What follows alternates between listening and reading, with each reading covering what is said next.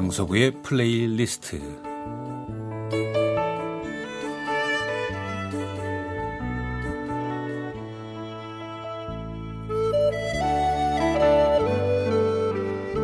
제가 살아가면서 느끼는 어떤 저의 생각, 저의 감정 혹은 오래전의 추억과 아름다운 음악을 엮어 보내드리는 시간입니다.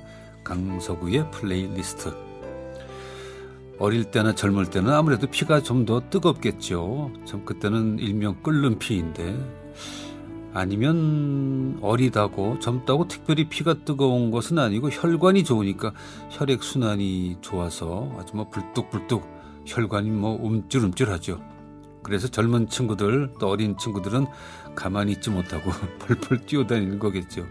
그러나 나이가 들면 아무래도 조금은 조용해지고 운동량도 많이 줄고요. 동적이던 사람도 정적인 사람이 돼가는 걸 텐데 물론 어릴 때부터 침착하고 아주 정적인 사람도 있긴 하지만 저는 예전이나 지금 좀 동적인 사람입니다. 나이가 들면 움직임도 좀 천천히 행동이나 하고 싶은 일도 좀 자제해야 하는데 그걸 잘 컨트롤 못해서 맨날 다치는 게 아닌가 싶은데 전문가들은 이제는 앉고 서는 것조차도 조금은 천천히 하라고 하는데 뭐 지금도 벌떡벌떡 일어나고 몸도 항상 어, 리드미컬하게 휙휙 돌리고 그리고 이제는 힘에 좀 붙인 무게의 물건인데도 그냥 선뜻 덤벼서 그걸 받고 들고 움직이려고 하고 그러다 보니까 잘 다치고 손이든 몸 어디든 늘 상처가 있기 마련인데 이제는 모든 게 예전 같지 않다는 걸 느끼면서도 아직 이러고 있으니 문제지요. 제 후배 가운데 사회에서 만난 동생인데 피아니스트예요. 도대체 그 친구는 피아 뭐 물건이라는 걸 들질 않습니다. 심지어 여행 중에 본인의 그 트렁크도 주변에 있는 누군가에게 들라고 했던 건 참 유명한 얘기인데 뭐 우리가 같이들 차를 마시러 가서도 뭐 쟁반이든 찻잔이든 뭐 하나 드는 법이 없습니다. 아마 어릴 때부터 그 아버님께서 그 아들이 연주하는데 근육에 긴장이 생길까봐 그렇게 키우신 것 같아요. 만약 제 생각이 맞다면 그 아버님의 아들에 대한 가르침과 보호가 정말 대단하시죠. 그런 습관이 결혼하고 가정을 가져서도 이어졌을 테니 아내는 조금 힘들었겠습니다. 부부끼리 같이 만나면 우리가 항상 놀리죠. 예. 너 계속 그렇게 살면 이제 쫓겨난다. 그렇게 압력을 여러 번 넣었더니 조금 변화가 일어나기 시작해서 이제 차 마시러 가면 언제나 의자에 먼저 앉던 친구가 이제는 주문한 차를 들고 오기도 하고 다 마시고 정리할 때가 되면 그것들을 갖다 놓기도 하고 참 장족의 발전을 했는데 요즘은 코로나 때문에 잘 못 만나지만 하여간 얼마 전까지만 해도 큰 변화를 보였습니다. 요즘 제가 잘 다치면서 그 친구 생각이 나는 거예요.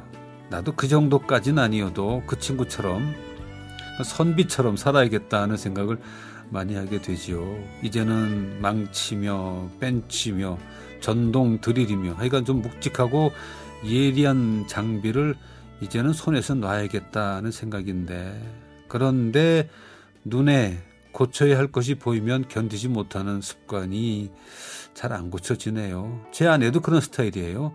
일을 남에게 넘기지 못하고 또 하루를 넘기지 못하는 그런 스타일이어서 우리 부부는 늘 어디를 다치거나 어디가 한 군데는 꼭 아프죠.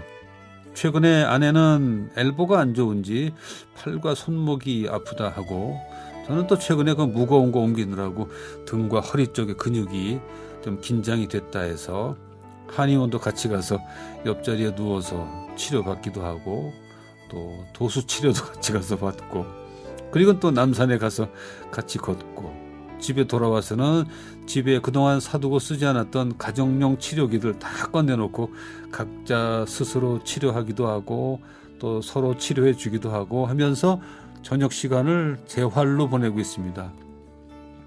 정말로 제 인생의 끓는 피는 이제는 끝이라는 것을 인정을 하고 좀 천천히 그리고 서서히 될 수 있으면 무거운 거 드는 것도 피하고 그렇게 살기로 작정을 했습니다. 앞으로 제가 드는 것은 아름다운 당신에게 진행할 때 쓰는 만년필이나 휴대폰 정도만 들고 살겠습니다.